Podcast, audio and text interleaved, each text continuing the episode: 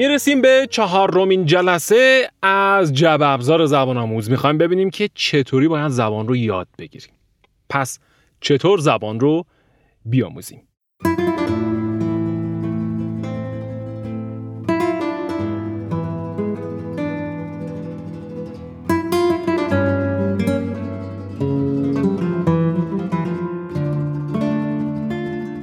بعد از گذراندن سه جلسه مهم و پربار از دوره جبر ابزار زبان آموز ما می‌رسیم به اینکه چطوری باید به درستی هر بخش از زبان رو یاد بگیریم. حتی وقتی استاد ما حواسش نیست که داره چیکار می‌کنه ما باید حواسمون باشه و این ماییم یعنی من زبان آموزم که قرار بفهمم معلم من فقط یک کمک کننده است.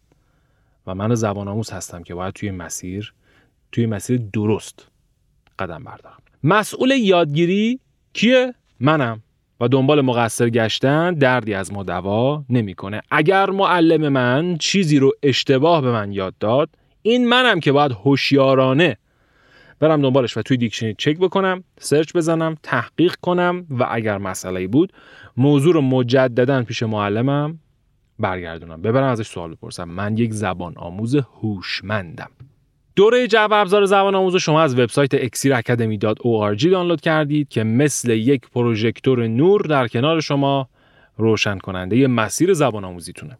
این پروژکتور روشنگر حاصل مطالعات، تحقیقات، تجربیات و بخشی از زندگی من، سجاد حسینی و استاد محمود مهرلیانه.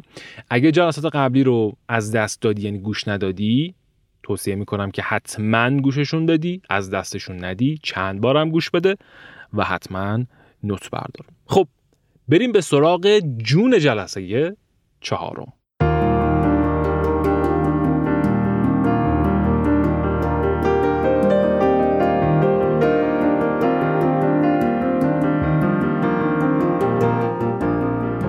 پذیرش مسئولیت. اوه اوه اوه. چی شد؟ بله. تایتلمون اینه. پذیرش مسئولیت. ببین هممون می‌تونیم بگیم که استاد فلانی تلفظ فلان کلمه رو به من اشتباه یاد داد و تقصیر گردن طرف بندازیم. مثلا بگیم که من چون تلفظ کردم مثلا گفتم اینکریز این تقصیر خودم نبوده اینکریز.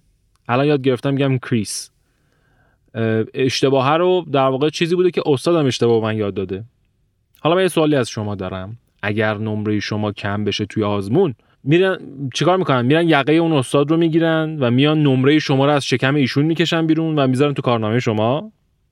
رفتن توی نقش قربانی و مقصر دونستن بقیه بسیار کار ساده و متداولیه. واسه همینه که ما اومدیم تو جلسه دوم عوامل خارجی عدم موفقیت زبان آموز ایرانی رو مطرح کردیم. احتمالا هم همتون سرتون موقع شنیدن تکون دادین و از ته دل گفتین هی آره. و افسوس خوردیم. اما دوست من اینجا می‌خوایم یه سیدی به خودمون بزنیم تا خودمون از خواب بیدار کنیم. ما به چهار تا دلیل عمده عدم موفقیت زبان آموز ایرانی اشاره کردیم. اما به عمد من هیچ صحبتی از مسئولیت پذیری نکردم. چون ببین این یه دونه اگه ما مبنا قرار بدیم همه اونا رو باید بریزیم دور چون همشون بهونن. عالم آدم اگر بخوام به شما چیزی یاد بدن حتی به بهترین شکل ها بخوام به تو زبان یاد بدم و خودت نخوای هیچ دستاوردی حاصل نخواهد شد. برعکسش هم کاملا صادقه. یعنی کل دنیا بخوان جلو تو بگیرن تو اگه بخوای موفق بشی موفقیتی کسب می‌کنی که به اندازه انفجار بمب اتم صدا می‌کنه. بمب اتم. وقتی تصمیم گرفتی یاد بگیری اولین کاری که باید بکنی اینه که مسئولیت یادگیری خودتو بپذیری. توی این دنیا فقط و فقط تویی که مسئول زندگی خودتی. ما الان با زبان کار داریم ولی کلا این رو به عنوان یک درس زندگی گوشه ذهن داشته باش. توصیه می‌کنم کتاب تئوری انتخاب آقای ویلیام گلاسر رو مطالعه بکنید. بگذاریم. ما توی این اکسیر می‌خوایم بگیم که یا شما مسئولیت موفقیت یا عدم موفقیتت رو در زبان میپذیری یا اینکه قطعا بدون که موفقیتی برای تو اتفاق نخواهد افتاد. من الان تصور می‌کنم که شما مسئولیت رو پذیرفتی و در ادامه می‌خوام ادامه مسیر رو برات روشن کنم. پس ابزار چهارم چیه؟ اره است. اسمش می‌ذاریم اره. اره می‌دونی چیه؟ ببر. ببر. خودت رو از بقیه ببر و جدا کن. و این کار رو دائما انجام بده. هر روز پا شدی ببر هر جا که دوباره خواستی بگی تقصیر فلانیه تقصیر این کتاب است این آموزشگاه این پیجه این پکیجه این سایته این مامانم این بابام این کارم این مدادم این نور کم اتاقم و هزار تا مقصر دیگه از اره استفاده کن و بدون که کلا خودتی. خودت رو از همه چیز جدا کن و به هیچ کی تناب بس نکن مقصر خودتی. با این نگرش اتفاقات فوق‌العاده‌ای برای شما خواهد افتاد. تصورم اینه که شما از اینجا به بعد مسئولیت یادگیری یا عدم یادگیری زبان تو قراره بپذیری به عهده بگیری روی دوش بگیری و اگر این در واقع مسئولیت یادگیری و پذیرفتی بریم که در ادامه صحبت های بسیار مهمی باد دارم.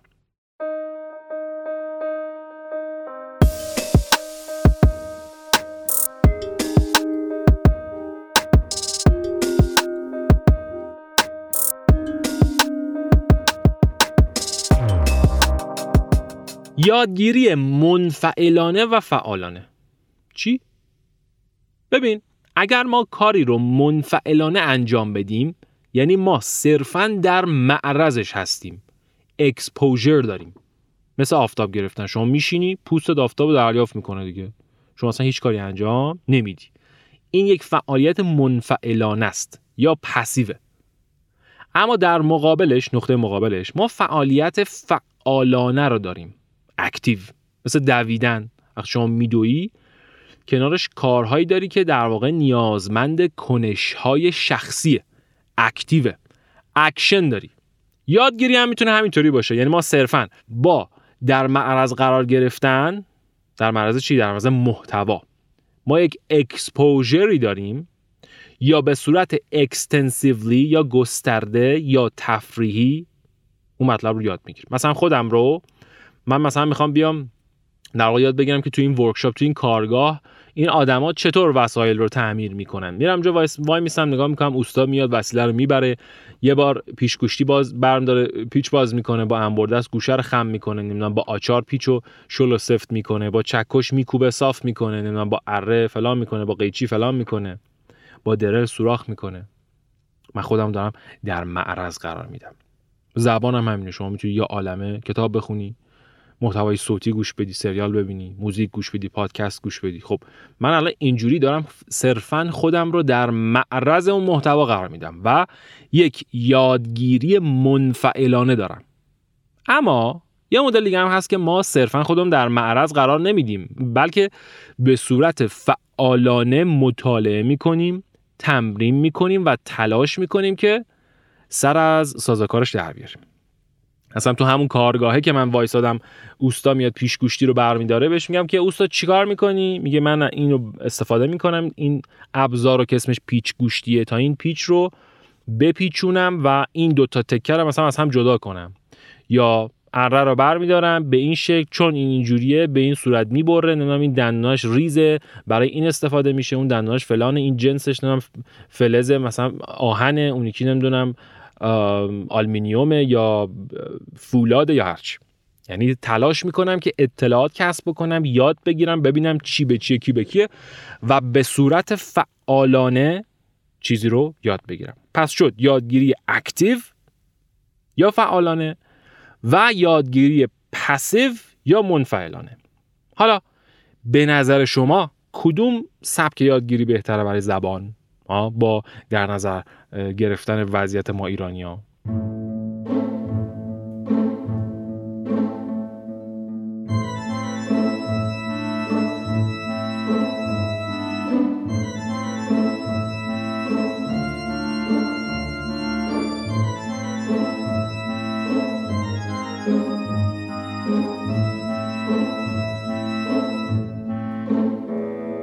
خب گفتیم که ما دو مدل یه مطلبی رو می‌تونیم یاد بگیریم. حالا صحبتمون زبان زبان رو.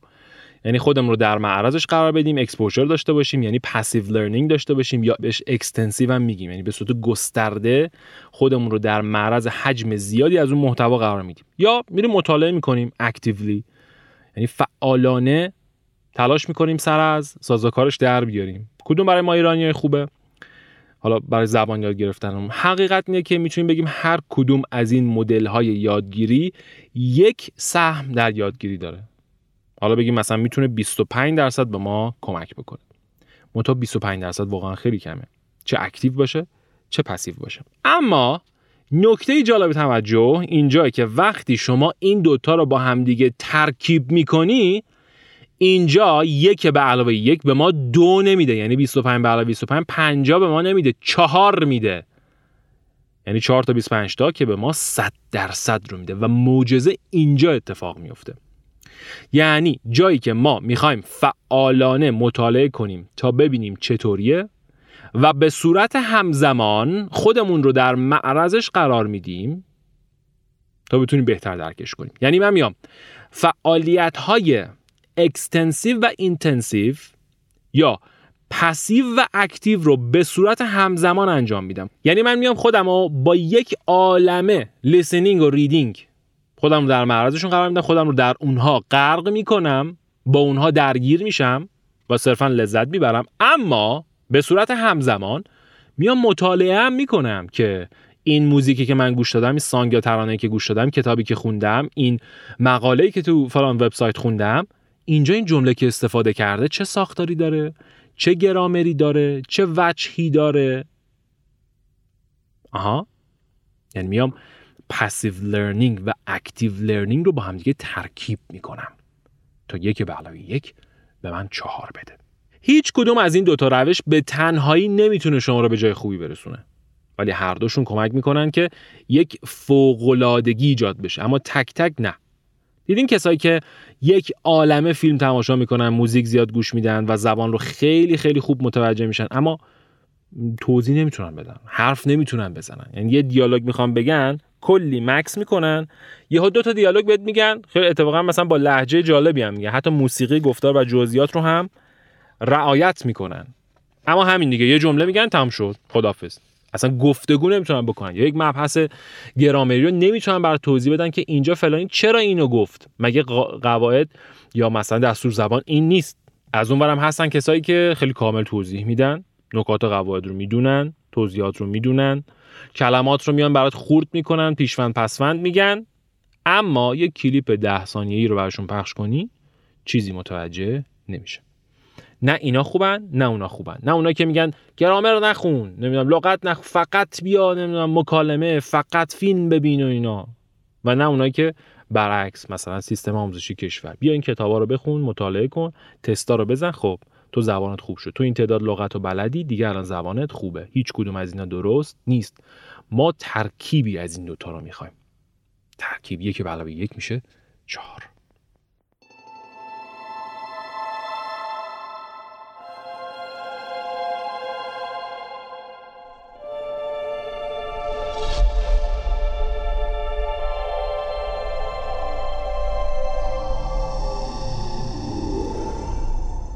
هم ورودی ها و هم خروجی ها همونطور که گفتیم یادگیری منفعلانه و فعالانه ترکیبشون یک معجزه و تحقق پذیری فوقالعاده رو به همراه داره. به کارگیری هر دو ورودی و هر دو خروجی تاثیرات بسیار شگفت انگیزی داره. ما دو تا ورودی زبانی داریم یعنی شنیداری خواندن لیسنینگ و ریدینگ و اگه صرفا ورودی بگیریم خب میترکیم. دیگه جایی برای ورودی جدید نداریم. یا داریم. اونقدی که باید مسمر سمر نیست. مثل کسی که دائما می‌خوره و اون اول اصلا مصرفش نمی‌کنه. چاق میشه ولی پفکیه. استخونش جون نداره.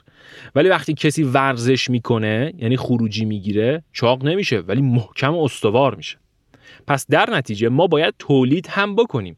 یعنی با استفاده از مهارت های گفتاری و نوشتاری speaking و writing با به کارگیری هر چهار مهارت چرخ یادگیری خیلی نرم و تمیز شروع به چرخش می‌کنه. مثلا شما اگه صرفا گوش بدی توی نقطه stop می‌کنی.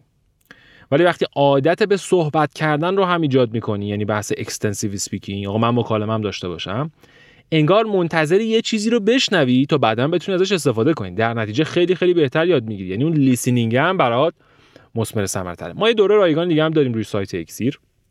نمی‌دونم شما اینو که گوش می‌دید ولی خب حتما سر بزنید و بگیریدش.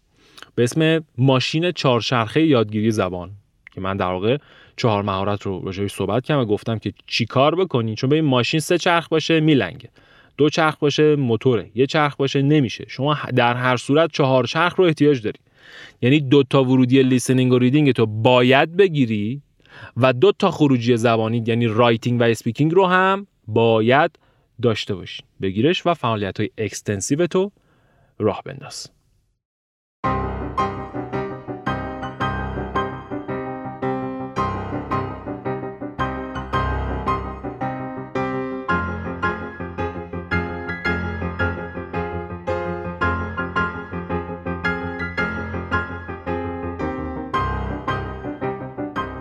یه ابزار جدید به اسم دریل یا درل یا ترل نمی‌دونم.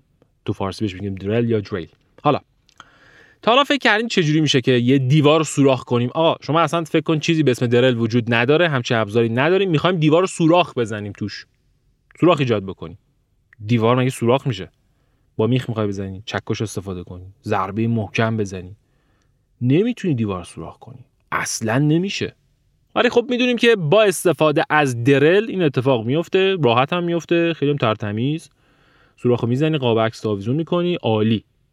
خب ابزار بعدی شما درله شما تصور کن من از این دیوار می‌خوام یه سیم رد کنم.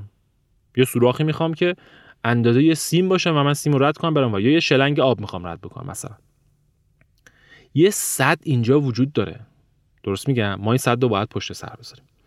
ما باید دیوار سوراخ بکنیم اما چطوری؟ چجوری؟ معلومه دیگه. به روشی که درل سوراخ می‌کنه. چیکار می‌کنه؟ میچرخه. چند هزار دور در دقیقه داره RPMش متمرکز روی نقطه خاصیه. فشار وارد می‌کنه. متش باید مناسب باشه. بعضی درلا ضربه هم دارن یعنی حالت چکشی دارن. یعنی هم میچرخه سرعتش بالاست. رو نقطه خاصی تمرکز داره و موقع چرخیدن جلو عقب هم میشه که حالت چکشی هم داره. و یک عالم هم صدا ایجاد می‌کنه. اما بالاخره سوراخ رو ایجاد می‌کنه.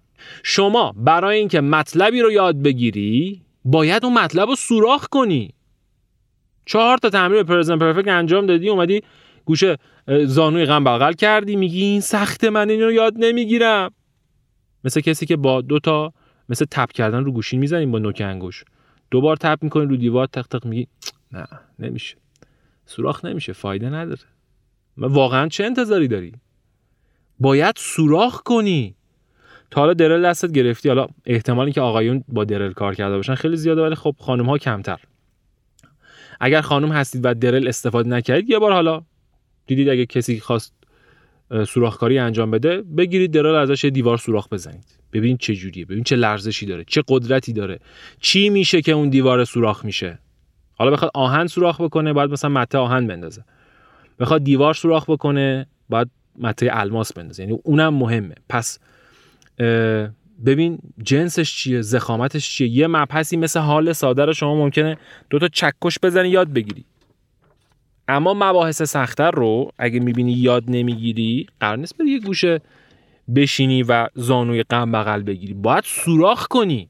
پس ابزاری که باید همیشه همراهت باشه در یادگیری درله به ویژه جایی که دیواره. دیوار تو دیوار رو باید سوراخ کنی. یه موقع سوراخ بزرگ باید بزنی یه موقع کوچیک یه موقع باید تخریب کنی.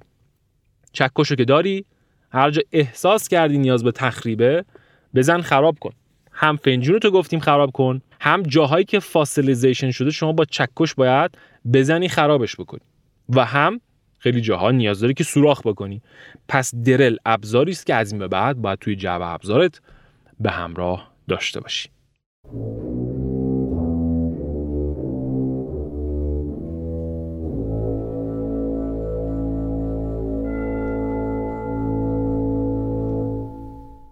روی کرده درست به یادگیری گرامر یا دستور زبان. کلا تو ایران گرامر بهش یک نگاه ساختار محور میشه. درست مثل تمامی علوم دیگه که به صورت نظری بهشون پرداخته میشه گرامر هم همین داستانه. حالا من تخصصم در گرامر زبان انگلیسیه و چیزی از زبانهای دیگه نمی‌دونم ولی خب گرامر معمولا تو ایران مثل همه علوم که به صورت نظری یا تئوری بهش دیده میشه همونجوری بهش نگاه می‌کنیم. و اصلا خیلی صحبتی از عمل و کاربرد در میون نیست بهش اشاره میشه ولی اجرا نمیشه. وقتی اجرا نمیشه خب طبیعتا اتفاقی براش نمیفته. یعنی تو حافظه بچه ها نمیمونه. عجیبه که بچه ها چطور از گرامر در ایران صحبت می‌کنن. اما این در حالیه که اساسا گرامر اگه نگاه کاربردی و مفهومی بهش نشه شما هیچ گرامری یاد نمی‌گیری. یه سری چیز میز حفظ می‌کنی. یه چند تا ساختار دلخوش کنک و شد. اما رویکرد مفهومی اصلا یعنی چی؟ رویکرد مفهومی یعنی اینکه خیلی ساده بخوام بهتون بگم به جای اینکه بگیم مثلا حال کامل یعنی فاعل فاعل به علاوه have به قسمت سوم فعل یا مجهول یعنی حذف فاعل و آوردن فعل to be و قسمت سوم past participle فلان.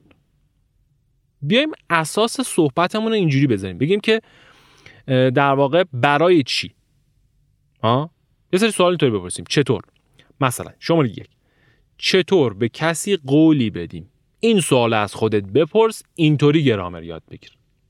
یک چطور به کسی قول بدیم؟ دو مثلا چطور در لحظه حال یعنی همین الان در لحظه یک تصمیم آنی بگیریم؟ سه چطور یه چیزی رو به کسی تعارف بکنیم ببینیم میل داره یا نه؟ چهار چطور پیشنهاد بدیم که ما بیایم کاری برای کسی انجام بدیم؟ پنج چطور بگیم که در گذشته راجع به آینده چی فکر می‌کردیم؟ 6 چطوری بگیم که یه کاری انجام شده و نمی‌دونیم کی انجام داده. کسی که انجام داده رو نمی‌دونیم کیه یا اصلا مهم نیست. فقط می‌خوایم به کار اشاره کنیم. هفت. چجوری برای کاری که انجام ندادیم ابراز پشیمانی کنیم؟ هشت. چطور یک شرایط فرضی و غیر ممکن رو وصف بکنیم توصیف بکنیم؟ نه. چطور واقعیت های تکرار شونده رو بیان کنیم. ده چطور در مورد تجربیات و دستاوردامون صحبت بکنیم. اینطوری باید به گرامر نزدیک بشه یعنی روی کرد و اپروچت باید این باشه. اینا یه تعدادی از نمونه های درست روی کرد به گرامره. حالا ما کجا گرامر اینجوری مطالعه می‌کنیم؟ یعنی مثلا میایم میگیم که چطور راجع به فلان صحبت کنیم تو آموزشامون. این کارو نمی‌کنیم معمولا. یه نکته خود تخصصی اینجا بگم شاید زبان آموزا این به دردشون نخوره اما برای اساتید خیلی خوبه. یک بحثی داریم توی teaching تحت عنوان inductive و deductive teaching approach این می‌تونه تا حدودی به شما کمک بکنه که متوجه بشید من چی دارم میگم. در واقع ما برای گرامر بهتره که از inductive teaching approach استفاده کنیم. یعنی به صورت غیر مستقیم بریم به کاربرد و فضای اون مبحثی که می‌خوایم راجعش صحبت بکنیم بپردازیم. بریم انجامش بدیم و بعدا در انتها بگیم اوکی یاد گرفتی که چطور در لحظه تصمیم آنی بگیری؟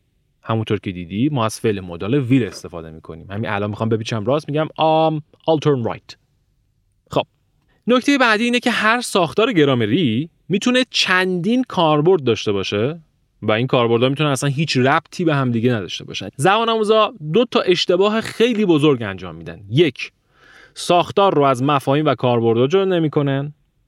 دو کاربردها رو از هم جدا نمی‌کنن. مثلا حال کامل یا ماضی نقلی یا پرزنت پرفکت چهار تا کاربرد داره. هیچ کدومشون هم ربطی به اونیکی ندارن. ولی خب وقتی ازشون پرسی پرزنت پرفکت چیه شروع می‌کنن توضیح دادن. یعنی همه رو هر جا یک جا بهتون تحویل میدن. متاسفانه تر حتی اساتید هم خیلیاشون همین وضعیت رو دارن. و بهتره بگیم که اساتید هم متاسفانه این آگاهی رو ندارن. که آقا شما وقتی می‌خوای پرزنت پرفکت آموزش بدی تارگتت روی کدوم کانسپته کدوم مفهوم رو می‌خوای انتقال بدی؟ خب زبان آموزم در نتیجه گمراه میشه. بارها شده حالا چه در زمانی که من در اکسیر بودم چه در جاهای قبلی که فعال بودم یک استادی اومده دمو بده. پیش من اومده دمو بده و حالا برای teaching شروع به فعالیت بکنه توی مجموعه. مثلا من بهش گفتم present perfect رو به من آموزش بده. یک ربعم فرصت داری. ما عملا سطحمون pre-intermediate شروع کن. حالا اول یه ده دقیقه ربع معمولا فرصت میدیم که خودشون رو prepare بکنن. یک پلنی یه lesson plan ی بنویسن و بعد آموزش بدن. استاد حتی نمی‌پرسه که کدوم مفهومش رو بگم. ساختارش رو بگم یا چیشو بگم. level شما pre ه کجای pre ه دو تا کلمه حرف بزن. من بیام با توجه به level ت lesson plan مو بنویسم. مستقیم درس بدم deductive teaching approach یا غیر مستقیم همون بحث deductive inductive ی که گفتم. یعنی مستقیم برم سراغ کاربرد یا بیام اینجا برای شما تئوری بگم. یا حداقل به من بگو لول دقیقا چیه که من خودم تشخیص بدم. قبلا present perfect خوندی الان توی لول بالاتر. قراره حالت review برات اتفاق بیفته یا اینکه این دفعه اولیه که داری با present perfect آشنا میشی. چون به تو level pre-intermediate بچه‌ها قبلا present perfect رو در elementary و beginner خوندن already اینجا حالت در واقع review داره و اینجا یه concept بهش اضافه میشه. خب استاد باید اینا رو بدونه. در نتیجه انتظاری هم نداریم که وضعیت گرامری زبان آموزه تو ایران درست باشه. حالا من یکم تبلیغ بکنم. ببین اتفاقا علاوه بر اینکه ما توی کلاس هم داریم تلاش می‌کنیم آموزش اصولی انجام بدیم یه پکیج فوق العاده داریم یه پکیج ویدیویی به اسم آیگرام. که ما اصلا اینو نوشتیم که دقیقا همین اتفاق بیفته. یعنی اصلا روی کتاب زدیم conceptual approach یعنی رویکرد مفهومی. این مجموعه تقریبا از سطح pre-inter تا upper-intermediate رو با همین رویکرد آموزش میده و مباحث لازم برای فضای آکادمیک و آزمون های مثل حالا هر آزمون های آکادمیک دیگه IELTS TOEFL PTE GRE CAE FCE حتی دولینگو که جدید اومده و هر آزمون آکادمیک دیگه که بیاره کاور می‌کنه. در هر صورت من پکیج آیگرام رو خیلی پیشنهاد می‌کنم. آیگرام.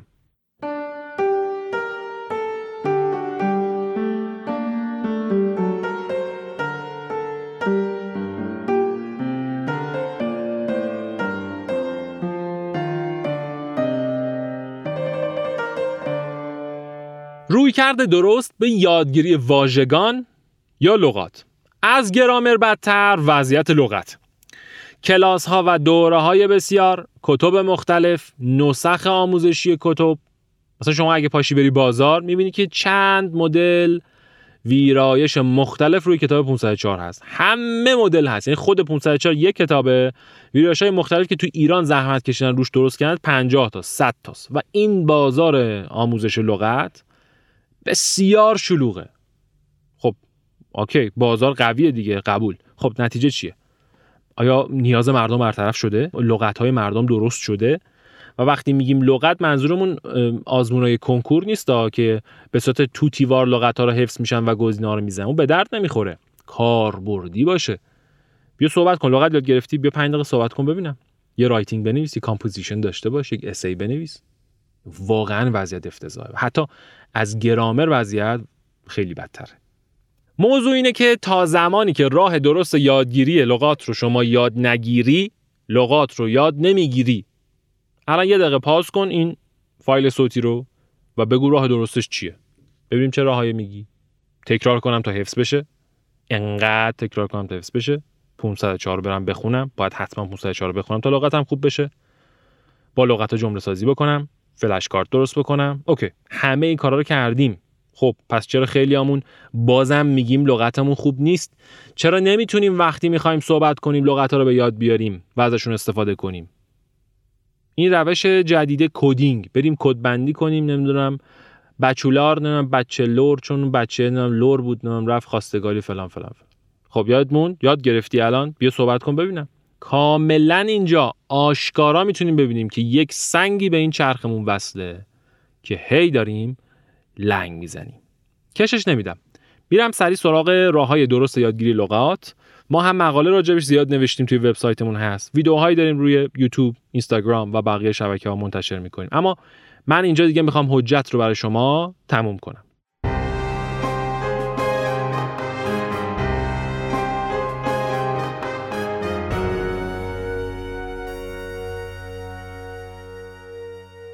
خب چی گفتیم؟ گفتیم روی کرده درست به یادگیری لغات یا واژگان انگلیسی چیز دیگری است. ما باید این روی کرده درست یاد بگیریم و اتفاقی که الان داره تو ایران میفته در مورد وکابیلی افتضاحه و من الان می‌خوام باورهای اشتباه و فعالیت ها و کارهایی که می‌کنیم در مورد لغت رو اینو می‌خوام بهتون بزنم به هم بتره کنم و به جاش راه درست رو بهتون آموزش بدم. شماره یک. لغت نخونید. چی؟ لغت نخونیم پس چیکار کنیم بله لغت نخونید درست مثل گرامر به دنبال جمله و عبارت باشید. مثلا بپرسید که چطوری بگیم داره بارون میاد؟ یا چجوری بگیم میشه یه تیکه شکلات به من بدی؟ وقتی همچین سوال می‌پرسی و به دنبال عبارت میری یک نگاه کاربردی داری. شما وقتی می‌خوای لغات رو دونه دونه حفظ بکنی که اون کارم بسیار کمر شکنه و خستت می‌کنه آها. اتفاقی که میفته چیه؟ می‌خوای بیای این دونه ها رو مثل پازل بچینی کنار هم. چجوری بچینی؟ بر اساس تفکر فارسیت. گرامر که هیچ ترکیب لغات هم اشتباه میچینی. استاد من نمی‌فهمم. الان بهت میگم. میریم سراغ شماره دو.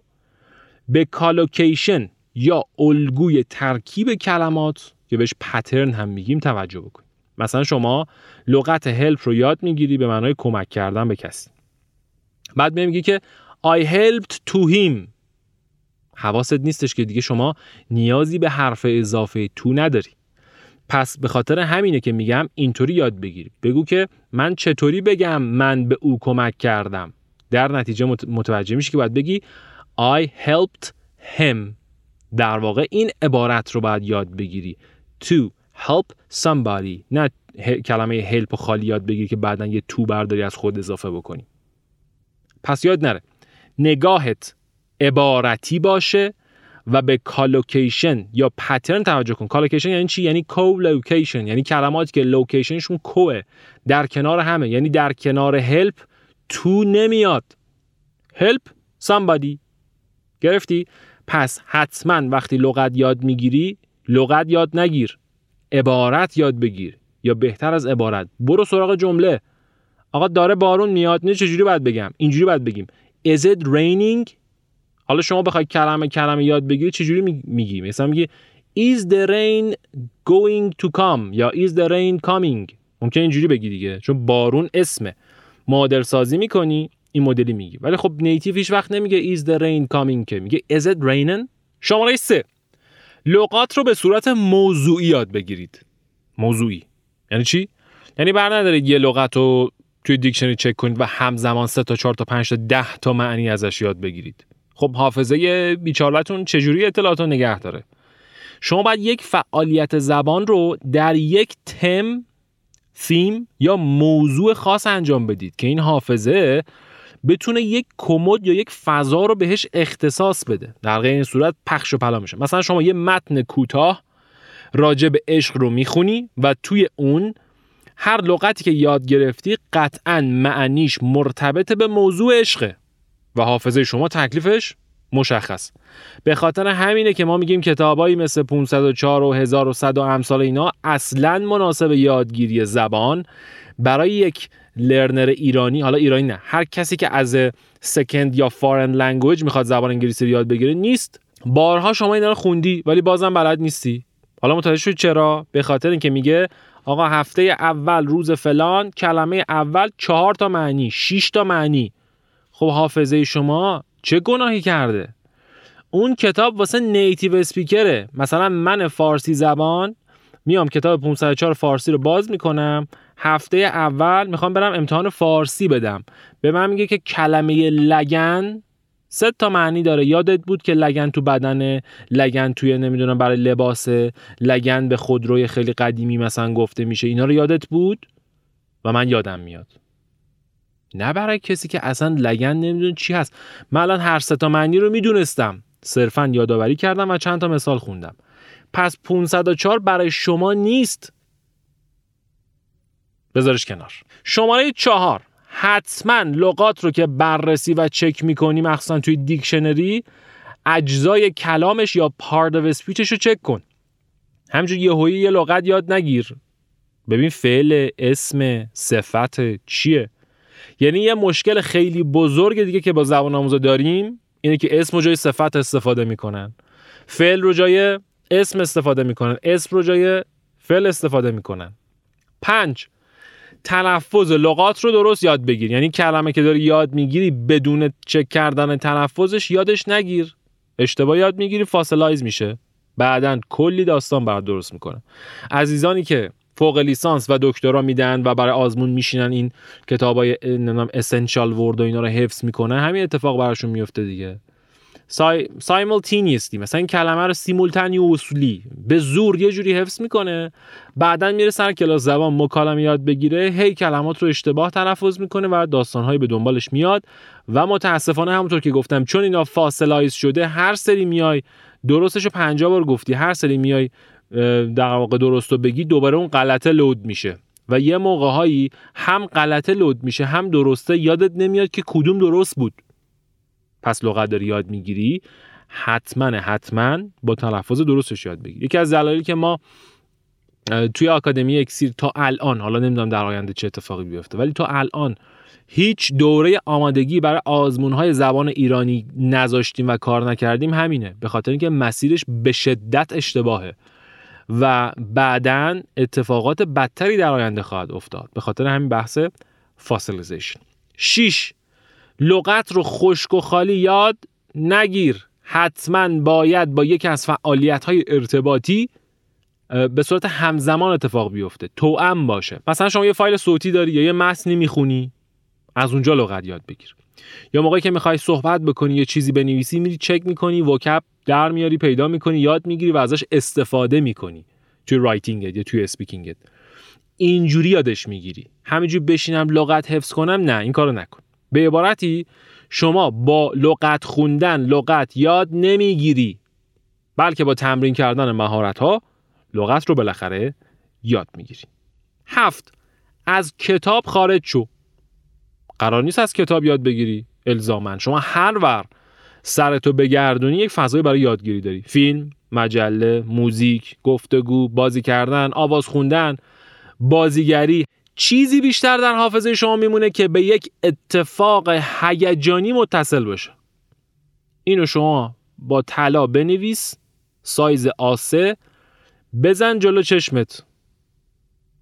به دنبال همین من ابزار پنجم رو دارم به شما معرفی می‌کنم پیچ گوشتی. هر چی که می‌خوای یاد بگیری پیچش کن به یه چیز هیجانی. خوبم پیچ کن. یه جوری که باز نشه. یه مثال بزنم این موضوع برات باز بشه. ببین شما یه لغتی رو به همین روش اشتباهی که الان داری انجام میدی. بارها خوندی تازه مثلا فکر می‌کنیم زرنگیم میریم اینا رو کدبندی و این مسخره بازی ها می‌کنیم. که لغت توی حافظمون بمونه. بازم نمیمونه. یا اگر یه لغتی بخواد لود بشه داستانش رو باید لود کنی فکر کنی. این چی بود؟ این داستان اونجوری بود که اون بچه من فلان می‌کرد می‌رفت نمی‌دونم مادر فلان اینجوری شد داستان رو بر خود این که یه لغت لود کنی آخه این چه مدلشه؟ بگذاریم. حالا دور از جون اگر یک بار توی عمر تصادف کرده باشی ثانیه به ثانیه شو یاد. اینجا این اینو گفت اون فلان چیز اومد نمی‌دونم ترمز زدیم صدای فلان اومد خوردیم فلان جا اینجام درد می‌کرد بچه گریه می‌کرد اون یارو اومد این حرف زد و این صحنه ها اتفاقات دیالوگ ها حس بو. تا عمر داری در کنار تو باقی میمونه. حالا سوال اینجاست که چند بار اینا برات تکرار شده که اینجوری تو حافظت نشسته؟ چند بار؟ یک بار. چرا اینجوری تو حافظه ماست؟ به خاطر اینکه پیچ شده به هیجان. خیلی نکته مهمیه. پس اون چه که می‌خوای خوب یاد بگیری رو با ابزار پیچ گوشتی پیچش کن به یک چیز هیجان انگیز بارها توی جای مختلف آموزش دادیم. گفتیم که بجای که کتاب بخونی لغت حفظ کنی یه چیزی بنویس. یه تیکه فیلم بردار یه پلانشو دیالوگاشو بنویس برو جلوی دوربین اکت کن فیلم بازی کن. قرار نیست کسی اون فیلم رو تماشا کن برای خودت. خیلی تاثیرگذاره. به شدت یادت میمونه. یا خود تماشای فیلم موسیقی بازی بازی بازی اینگیجمنتش خیلی بالاش خیلی درگیر میشی. این درگیری هیجانیه که باعث میشه اطلاع در حافظه شما بمونه. پس کلید ماندگاری data در حافظه شما هیجانیه. هر چی که می‌خوای یاد بگیری و با پیچگوشتی وصلش کن به یه چیز هیجان انگیز شماره 8 مرور منظم داشته باش. یه Google search بزن. Ebbinghaus diagram the forgetting curve Ebbinghaus E B B I N G H A U S diagram D I A G R A M the forgetting curve F O R G E T I N G curve C U R V E منحنی نمودار فراموشی آقای هاوس اونجا می‌بینی که در چه فواصل زمانی مطالب از حافظه ما بیرون میاد و ما باید با چه دوره هایی توی چه بازه هایی مطالب رو توی ذهنمون تثبیت کنیم. ابزار ششم میشه آچار. ما از آچار برای سفت و شل کردن استفاده می‌کنیم دیگه پیچ و اینا رو. خب شما باید با یک آچار خوب سفت آب بندی کنی. طوری که اطلاعات از این حافظه مثل آبکش آدمیزاد خارج نشه. تنها راهش اینه که یک برنامه برای مرور منظم ایجاد بکنی. این اطلاعاتی که می‌خوای یاد بگیری مرور منظم بکن. البته یه بار که درست آب بندی کنی دیگه به سادگی اطلاعات از ذهنت نمیپره. پس یاد نره که حتما از آچار استفاده بکنی. آچار میشه برنامه مرور منظم. طبق نمودار منحنی فراموشی آقای ابینگ هاوس دست با آچار شو. سرش زدی دیدی نمودار رو یا همجوری رد شدی.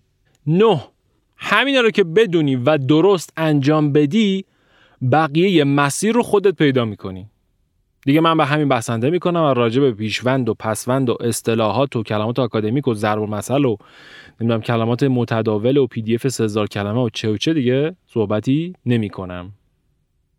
در انتها کلا نه لغت بخونید و نه کتاب لغت بگیرید و تلاش بکنید که لغت های اون کتاب لغت رو بخونید. نکنید این کارو. کتاب های لغت هر کدومشون یه مدل دیکشنری هن. درست مثل همین جعبه ابزار که ما یک تصویر درستی بهتون میدیم تا وقت و انرژیتون رو هدر ندید ما یه محصول داریم به اسم آی ووکپ و می‌تونید با این محصول به روش درستش یه تکون اساسی به لغاتتون بدین همین الان هر چی که دور برات هست که لغت تکیات میده یا از یک لغت همزمان چند تا معنی بهت آموزش میده یا معمولا های اسنشال و بسیار ضروری روشه و یا از متدهای اشتباهی که در واقع تا اینجا بهشون اشاره کردم استفاده می‌کنه همین الان خیلی سریع بنداز دور.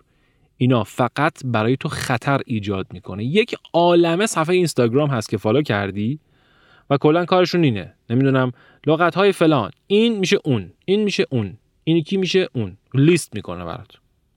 شما هم دلت خوشه که هم داری خوش میگذرانی هم داری زبان یاد می‌گیری. درسته که ممکنه یه چند تایش توی ذهنت بمونه ولی با توجه به توضیحاتی که در مورد روش درست و بقیه مباحث مرتبط به حواس پرتی و تمرکز گفتم بهتر که از همچین فضایی فاصله بگیری.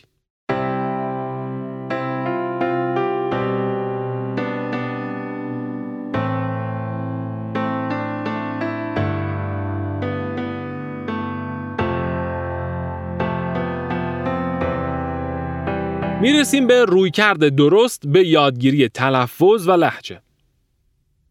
ما خیلی مشغولیم و در تلاشیم برای یادگیری لغات و گرامر.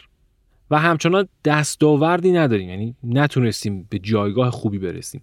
به صورت متوسط ها بعضیا خیلی خوب میشن. من دارم متوسط می‌گیرم بچه ها. ما حدود 80 میلیون ایرانی هستیم. 80 میلیون رو تقسیم بر 4 کن بگیم یک چهارم مردم که میشن حدود 20 میلیون اینا دیگه سرکار می دارن دیگه با زبان. سرکله می‌زنن دیگه. من دارم متوسط می‌گیرم.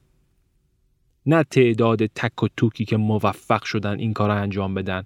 اونم به خاطر بگراند ها و شرایط خاصیشون که بالاخره مسیر درست رو پیدا کردن.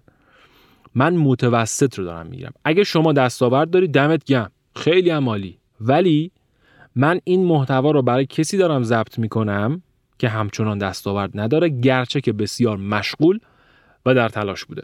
خب این یعنی که یه جای کار اشتباه می‌زدیم دیگه. می‌رسیم به تنفظ لحجه به تنفظ لحجه که می‌رسیم خیلی مشغول هم نیستیم. یعنی دستاورده به اندازه اون لغت گرامره هم نیست. گرچه که دوست داریم توی لهجه و تلفظم خیلی خوب باشیم. یعنی یه استادی رو می‌بینیم مثلا تلفظ لهجهش خیلی خوبه اینو بهش میگیم اصطلاحا اثر حاله ای فکر می‌کنیم این دیگه تمام هر هر آنچه که نیازه رو می‌دونه. یعنی ایشون دیگه خداوندگار زبان گرامر وکب متدولوژی روش درست تجربه.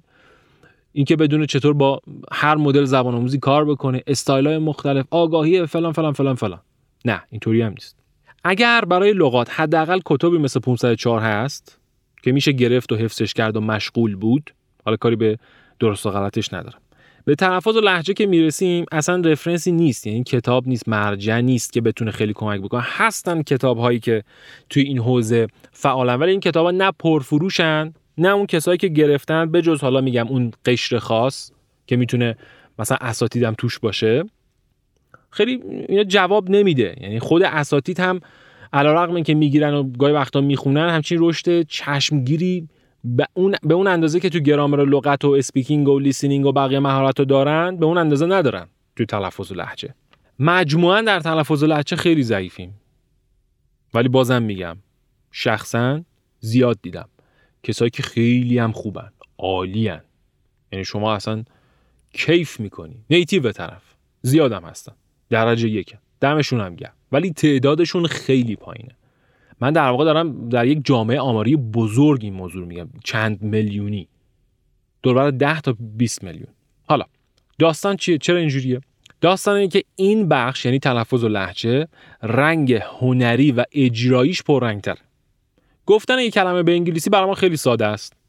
اما رعایت و ادای کامل و درست جزیاتش و اجرای کامل موسیقی زبان جدید یه داستان متفاوت. بحث بحث هنریه اصلا خیلی ربطی به زبان نداره انگار. من یه مثال الان براتون می‌زنم تا موضوع کاملا براتون شفاف بشه. سالها پیش من یه آموزشگاهی درس می‌دادم. یه کلاسی داشتم. دوربر کلاس نیمه گروهی بود. دوربر هشت نفر بودم اونجا انگلیش فایل آپر اینترمدییت درس می‌دادم. یه زبان آموزی داشتم. یه دختر نوجوانی بود. یادمه؟ که خیلی هم پر انرژی بود. بعد خیلی جالب بود. یه موضوع داده بودیم. جزئیاتش هم یادم نیست. کوتاهش هم می‌کنم حوصلتون سر نره. این اومد صحبت کرد. توی این وسطش مثلا میگفتش که my father is very picky and whenever I come back home late my father says you're bad girl I say my father why do you say this? بعد اینی که گفت من یه خورده اومد خندم بگیره ولی خب جلو خندم گرفتم. بهش گفتم که ببین شما این موضوع رو حق مطلب رو رسوندی من متوجه شدم من ایرانی هستم من موسیقی یک فارسی زبان رو می‌دونم من داستانی که پدر نمی‌ذاره دختر شب بیرون باشه رو می‌دونم همه اینا متوجه میشم. ولی ببین من چی دارم از شما میشنوم من دارم این از شما میشنوم. میگی که من وقتی شب دیر می‌رسم خونه بابام برمیگرده به هم میگه که آخه تو تو دختر بدی هستی. من بهش میگم که آخه پدر من چرا همچین حرفی به من می‌زنی؟ شما موسیقی فارسی دقت کن. حالا این موسیقی رو اومده تو انگلیسی پیاده کرده. میگه که my father says you are bad girl. I say my father why do you say this? موسیقی رو ببین. اینجا اون بحث تفاوت است. و ما می‌بینیم کسایی در این حوزه عمل کرده بهتری دارن که توانایی های هنری به ویژه در حوزه اجرایی پرفورمنس بهتری دارن. یعنی طرف اگر مثلا کار صدا کرده باشه کار هنری تصویر کرده باشه گویندگی تئاتر عرض به حضورتون کلا صدا در این حوزه فعال بوده باشه خیلی بهتر رو درک می‌کنه و اجرا می‌کنه. من گوینده می‌شناسم که پشت میکروفون رفته و اصلا انگلیسی بلد نبوده توی level beginner بوده ولی یکی اومده نشسته کنارش بهش گفتن آقا اینو اینجوری بگو یا یه audio از یک native براش play کردن بهش گفتن این رو این متن شما اینطوری بگو. و خب گوشش کار می‌کنه. موسیقی رو متوجه میشه. وضوح تلفظ رو متوجه میشه. ویژگی های صداهای کوتاه و بلند رو توجه متوجه میشه. و می‌دونه اینا چیه و چطور باید ازشون استفاده بکنه. بعد چیکار می‌کنه؟ میاد از اون ابزارش استفاده می‌کنه و اون آگهی تبلیغاتی رو میگه در صورتی که این آدم تو لول بیگینر و شما میشنوی فکر می‌کنی گوینده نیتیو امریکایی داره میگه. Now is time to make your choice. انتخاب is your choice. خب طرف میگه همچین چیزی رو میگه به انگلیسی و خب اصلا هیچ کسی هم متوجه موضوع نمیشه. پس این که ما در تلفظ و لحجه به نسبت ضعیف تریم دقیقا به این خاطر. و در ضمن توجه آنچنانی بهش نداریم. در واقع کسی که می‌خواد در این حوزه فعالیت بکنه یه جورایی داره به شما آموزش هنری و اجرایی لب و دهن و فک و تنفس و وضوع تلفظ و شناخت صداها و ترکیبی ها و کوتاه و بلند و موسیقی گفتار و افت و خیز و اینها رو داره به درس میده. پس خوش باید اول بلد باشه دیگه. در نتیجه در این حوزه ما به نسبت ضعیفتر عمل کردیم در ایران. اگر هم دقت کرده باشید ما تو سیستم آموزشیمون نداریم. حالا یه تعدادی فونتیک به ما نشون میدن. یعنی این علامت اینه احتمالا. و ما هم تو تستا چند تا چیز میدن ولی خروجی چیه؟ واقعا خروجی مدرسه و دانشگاه ما رو تلفظ حالا بحثای دیگر رها بکنیم. توی لحجه و تلفظ واقعا خروجیش چیه؟ و موضوع ریز هم نمیشه خیلی. یعنی مثلا ما الان از یکی بپرسیم که خب ما چطور می‌تونیم یک لحجه خوب داشته باشیم؟ از خود شما. الان پاس کن من جواب بده. ما چجوری لهجهمون خوب کنیم؟ مثلا شما ممکنه بگی که به نیتیوا گوش بدیم تمرین بکنیم اخبار تماشا کنیم سریال زیاد ببینیم بریم فونتیکا رو حفظ بکنیم. یه سری جوابای این مدلی ممکنه بدیم. بگذاریم. حالا باید چه بکنیم؟ من به شما میگم. ببین نکته اول شما باید آموزش ببینی. یعنی نحوه ادا کردن رو هم با گوشت بشنوی با متد AL یا audiolingualism هی تکرارشون کنیم این متد ارتشی هی تکرار بکن. تکرار تکرار تکرار. و از سمت دیگه شما علائم phonetics رو یاد بگیری و حتی برسی به مرحله ای که بنویسیشون.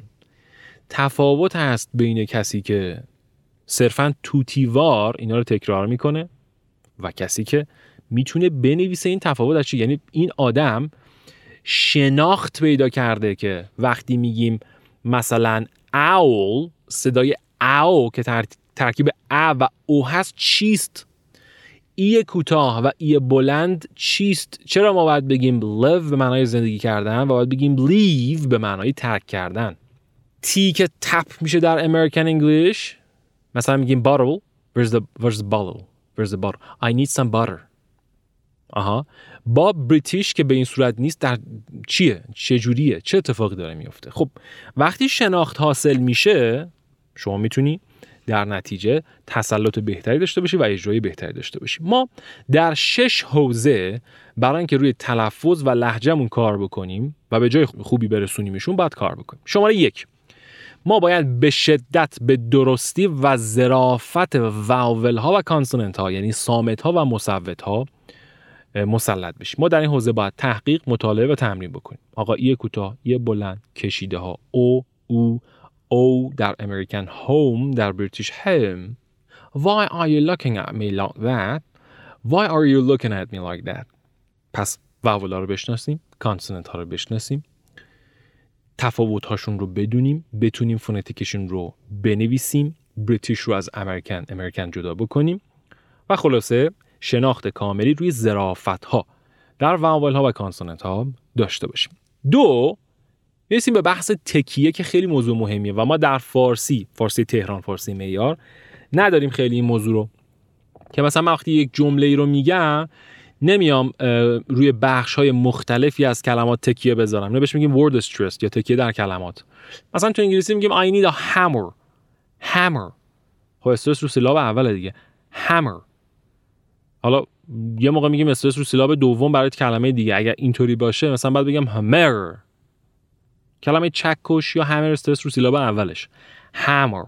Hammer. یعنی اون بخش اول محکمتر و بلندتر تلفظ میشه. توی فارسی خیلی همچین چیزی نداریم. مثلا نمیگیم که مثلا جمله منه.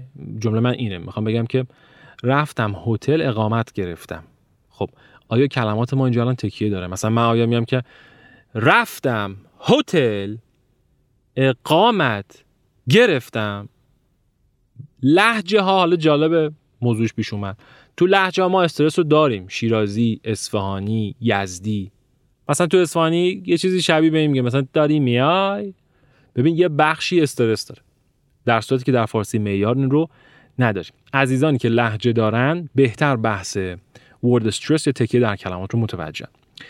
بعد از ورد استرس سنتنس استرس رو داریم. یعنی بخشی از جمله که مهمترن و باید بولتر تلفظ بشن و یا اینکه ما می‌خوایم معنا و مفهوم جمله رو با اون در واقع استرس جابجا بکنیم. مثلا بگم که مثال که من همیشه می‌زنم اینه میگم میگم who sent these این جمله کی اینا رو فرستاد؟ می‌تونم روی بخشای مختلفش استرس بذارم تا معنی فرق بکنه و در نتیجه پاسخ هم فرق بکنه. مثلا بگم who sent these کی اینا رو فرستاد؟ جواب اسقر فرستاد. Who sent these? کی اینا رو فرستاد؟ جواب چیکار باید می‌کردیم؟ باید ذخیره می‌کردی نباید میفرستاد. و حالت سوم who sent these اینا رو کی فرستاد؟ گفتم اونا رو بفرست پس سنتنس استرس هم بحث مهمیه. سه افت و خیز صدا. یا بهتر بگم زیر و بمی صدا و تغییراتش که بهش میگیم intonation من وقتی صحبت می‌کنم گاهی وقتا note صدام بالاتر و گاهی وقتا هم پایین تر میاد. پس شیفت یا تغییرات زیر و بمی صدا چیزیه که بهش میگیم intonation افت و خیز صدا. و اگه من intonation نداشته باشم اصطلاحا monotone میشم. monotone یعنی چی؟ یعنی من افت و خیز صدا ندارم با این note ای صدام بازی نمی‌کنم. مخاطبم حوصلش سر میره. خانوما معمولا اینتنشن بیشتری دارن نوتاشون هم بالاتر. به خاطر همین هیجان انگیزترن موقعی که صحبت می‌کنن. یعنی گوش دادن بهشون هیجان انگیزتر شما تصور کن من بیام چیزی شما اینجوری بگم. بیام بگم که مثلا ما نحوه ادا کردن همه چیزمون با همدیگه متفاوته و گاهی اوقات باید با تکرار اونها تفاوتی ایجاد بکنیم. این monotone ه. ولی وقتی میگیم آب کسی intonation داره یعنی افت خیز صدا داره و مخاطب طبیعتا کمتر حوصلش سر میره. چهار بحث اتصال کلمات به هم دیگه هست. ما بهش میگیم گفتار متصل یا connected speech یا linking words. وقتی سری صحبت می‌کنیم کلمه ها به هم دیگه لینک میشه. مثلا من میگم I want a part of it. یا با هم میچسب میگم I want a part of it. A part of it a part of it a part of it a part of it. انگار یک کلمه است. این ویژگی رو ما احتیاج داریم. پنج ریتم یا تند و کند شدن صحبتمون. written. یعنی چی؟ ببین من با شما سریع صحبت می‌کنم به خاطر اینکه این بخش ها خیلی حائز اهمیت نیست. اما بخش هایی که اهمیت بیشتری داره من ریتم کندتری رو استفاده می‌کنم. و بخشی که اهمیت کمتری داره سریعتر صحبت می‌کنم. اینو بهش میگیم ریتم. تو بقیه زبان هم همینه. یه موقعی سریعتر صحبت می‌کنیم یک موقع هایی هم کندتر. اینو بهش میگیم ریتم. و شش بحث موسیقی هستش که حالا یه اشاره هم بهش داشتم اون بحث my father why do say this آخه پدر من چرا این حرفو می‌زنی؟ یه بخشی زیرش دقیقا واسه موسیقی یعنی شما حتی ممکنه بیای intonation و connected speech و ظرافت vowel consonant اینا رو همه رو رعایت بکنی ولی اینکه میای میگی آخه پدر من چرا این حرفو می‌زنی؟ قشنگ موسیقی فارسیه. ما موسیقی فارسی رو برای فارسی استفاده می‌کنیم. موسیقی انگلیسی رو هم برای انگلیسی صحبت می‌کنیم. حالا جالب من چند سال دوبله کار می‌کردم. کسایی که تازه گویندگی رو شروع می‌کنن دقیقا اتفاق براشون میفته یعنی میان موسیقی انگلیسی رو رو فارسی پیاده می‌کنن. زیادم شنیدید دوبله های خیلی قدیمی شبکه های ماهواره خیلی معروف شده بود. مثلا طرف میاد میگه که سلام حالتون چطوره؟ شنیدم که مشکلات بسیار زیادی وجود داره. اما آیا می‌تونیم این مشکلات رو با هم دیگه برطرف کنیم؟ موسیقی انگلیسیه. سلام بچه ها حالتون چطوره؟ ولی موسیقی فارسی چی میگه؟ میگه سلام بچه حالتون چطوره؟ موسیقی انگلیسی هم میگه hello guys how you doing? الان من مثلا بخوام موسیقی فارسی رو انگلیسی سوار کنم میگم hello guys how are you? اینم شد بحث تلفظ و لحجه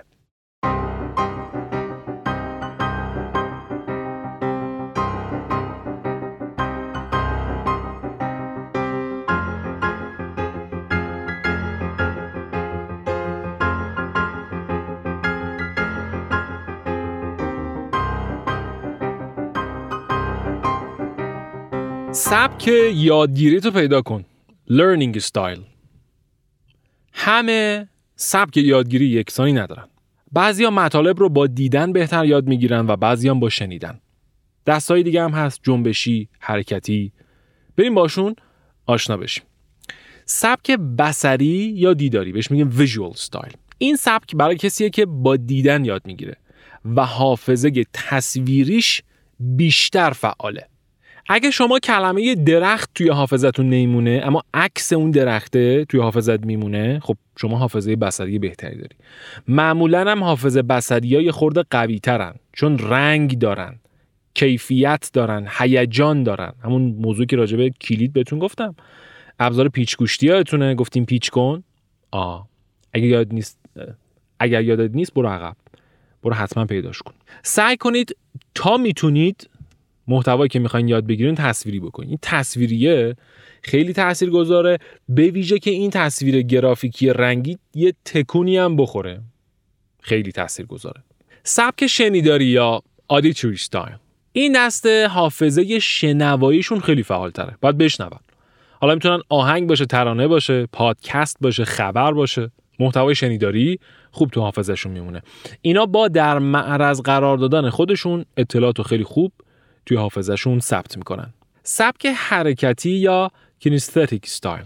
جنبشی حرکتی هن. این دسته با حرکت و ارتباطات میان چیزای جدید رو یاد می ارتباط که میگم منظور صحبت با دیگران نیست یعنی با جنب و جوش. یعنی عضلات و تحرک دیتا یا اطلاعات رو توی حافظشون ثبت می‌کنه این آدما با انجام دادن یاد می‌گیرن و اگه یه جا بشینن کلا درای حافظشون بسته میشه. باید جنب و جوش داشته باشن. همیشه برای یادگیری دوست دارن یه چیزی مثل مثلا کاردستی درست کنن خلاصه نویسی مخصوص خودشون داشته باشن. در حال بازی کردن باشن یه اتاقی چیزی بچینن فیلم برداری بکنن کار این مدلی بکنن تا یه چیزی رو یاد بگیرن. سبک لمسی یا تکتایل؟ tactile style اینا وقتی یه چیزی رو لمس می‌کنن و به صورت فیزیکی در ارتباط باهاش قرار می‌گیرن بهش دست می‌زنن تکونش میدن باهاش بازی می‌کنن یه جایی میذارنش اینا خیلی بهتر یاد می‌گیرن. معمولا خب اینا با یه دسته جنبشی ها جنبشی حرکتی یا kinesthetic اینا مشترکاتی دارن. سطح مثلا شما دستتو می‌کشی روی سطح سخت یا یک سطح نرم وقتی لمسش می‌کنی کلمه مرتبط به اون رو مثلا خیلی بهتر می‌تونی یاد بگیری. مثلا این زبر این نرم این کلمه ها تو حافظت بهتر میمونه. سبک منطقی یا لاجیکال؟ این دسته بهترین عملکرد رو در فضایی داره که اعداد، محاسبات و منطق وجود داره. این دسته توی مغزشون دائما محاسبات در حال انجامه. استراتژی چینی دارن. چه کنیم چند جاست تو چند دسته قرار می‌گیره؟ دو دو تا چهار تا. با این کاراست که اینا خوب یاد می‌گیرن و رشد می‌کنن. این دسته اگه قوانین جداول و محاسبات رو توی یادگیریاشون اعمال بکنن حتی وقتی دارن چیزی غیر مرتبط با علوم ریاضیات و فیزیک و اینا یاد می‌گیرن خب اینا می‌تونن اطلاعات رو خیلی بهتر توی حافظهشون ثبت و ضبط بکنن. سبک اجتماعی یا سوشال سوشال استایل. این عزیزان باید در ارتباط با دیگران مطالب رو یاد بگیرن. وقتی راجع به یه چیزی با بقیه صحبت می‌کنن گپ می‌زنن ارتباط می‌گیرن اینجوری دیتا توی حافظهشون میشینه. میمونه ثبت میشه. اینا دوست دارن مباحث رو توی گروه مطرح کنن یه طوفان ذهنی گروهی رو اندازی بکنن سر مباحث بحث کنن و این براشون خیلی لذت بخشه و توی حافظشون میمونه. همیشه میگن که بیایم بریم با بچه ها راجع به فلان موضوع صحبت بکنیم تا به یه نتیجه‌ای برسیم. مثلا تنهایی نمی‌تونن این کارو بکنن. سبک تگروی یا intrapersonal style. اون قبلی interpersonal بود یا social بود این intrapersonal ه یعنی آدمی که تو خودشه با خودش okay ه. اینا این آدما تنهایی و فردی خوب یاد می‌گیرن و متمرکزن. برخلاف دسته قبلی که اونا توی جمع خوب یاد می‌گرفتن اینا اگه بخوان به صورت گروهی راجع به موضوعی بحث داشته باشن و بخوان چیزی اونجا یاد بگیرن نمی‌تونن. گیج میشن. دچار حواس پرتی میشن. معمولا این آدما توی انتهای کلاس ها میگن من باید برم خونه بشینم قشنگ تو اتاقم بخونم تا بفهممش. اینا بچه های intrapersonal ن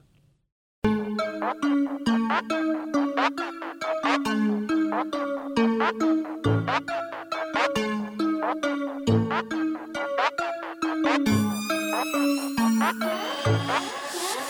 چی گفتیم؟ انواع سبک های یادگیری گفتیم اما باید بدونیم که هیچ انسانی نیست که فقط یه دونه از این سبک ها براش کار بکنه. ما هممون همه اینها رو داریم یعنی سبک ها برامون okay در واقع هوش های یادگیریشون رو داریم. منتها بعضیاش برای یک فرد خاص می‌تونه فعالتر و پررنگتر باشه. یه search بزنید My Learning Style. یه سری تست داره. یا بزنید مثلا My Learning Style تست می‌تونه بهتون کمک بکنه که ببینید برای شما کدوم بهتر کار می‌کنه. خودت اوردی می‌دونی ولی این تست هم خیلی می‌تونه بهت کمک کنه. رسیدیم به پایان جلسه چهارم و جلسه چهارم رو میبندیم. توی این جلسه متوجه شدیم که اول از همه باید مسئولیت پذیر باشیم و روی کرد ما به هر مورد به چه صورت باید بشه. البته شما تو لول بگینر اینا خیلی نمی‌تونی مسئولیت پذیر باشی چون هیچی نمی‌دونی. و استادت هم ممکنه که چیزهایی رو به اشتباه بهت آموزش بده. اما موقعی که آگاه شدی میگن جلوی زنان رو هر وقت بگیری منفعت موقعی که آگاه شدی و تقریبا با گذراندن این دوره و رسیدن به لول المنتری آخرای المنتری دیگه شما به اون آگاهی می‌رسی.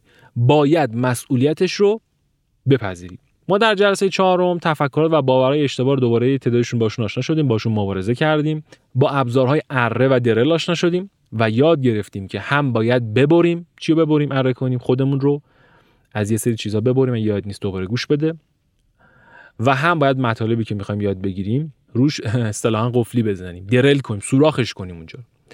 در توضیحات جلسات قبل خودم سجاد حسینی و استاد محمود مهرریان رو آدم های دقدقمندی معرفی کردم. اما یه سوال اگر ما دقدقه آموزش اصولی نداشتیم و زبان آموز برای ما مهم نبود و صرفا به دنبال کسب بودیم کسب درآمد بودیم می اومدیم مثل خیلی از استادای دیگه برای شما توی خیلی فضاها مثل اینستاگرام یه سری آموزش های غیر اصولی میذاشتیم. چیزی که زیاده. آقا بیا پست بساز کلمات لیست کن بذار. مردم که دوست دارن. بیا آموزش اینستاگرام. لغت اول نمی‌دونم فلان. نمی‌کنیم کار ولی اکثر مردم از اینا استقبال می‌کنن و خیلی هم آموزش ها رو میدن. اشکال نداره آدمای بدی نیستن. آگاهی ندارن. بسیار خوب. شما این دوره رو از وبسایت اکسیراکادمی.org دانلود کردید و ما دوست داریم اگر پیشنهادی، انتقادی یا صحبتی هست در بخش همین دوره روی وبسایت با ما در میون بذاری خوب دقت کن هر جای سایت نری کامنت بذاری. زنگ نزنی. سرچ بزن. جعبه ابزار زبان آموز. برو تو سایت ما اکسیراکادمی.org اون پایین کامنت بذار. بگو آقا من فصل دو رو نفهمیدم فصل چهار رو نفهمیدم. من نمی‌تونم مسئولیت پذیر باشم. کامنت بذار. ما در اسرع وقت پاسخگوی شما هستیم. جلسه بعدی منتظرتونم.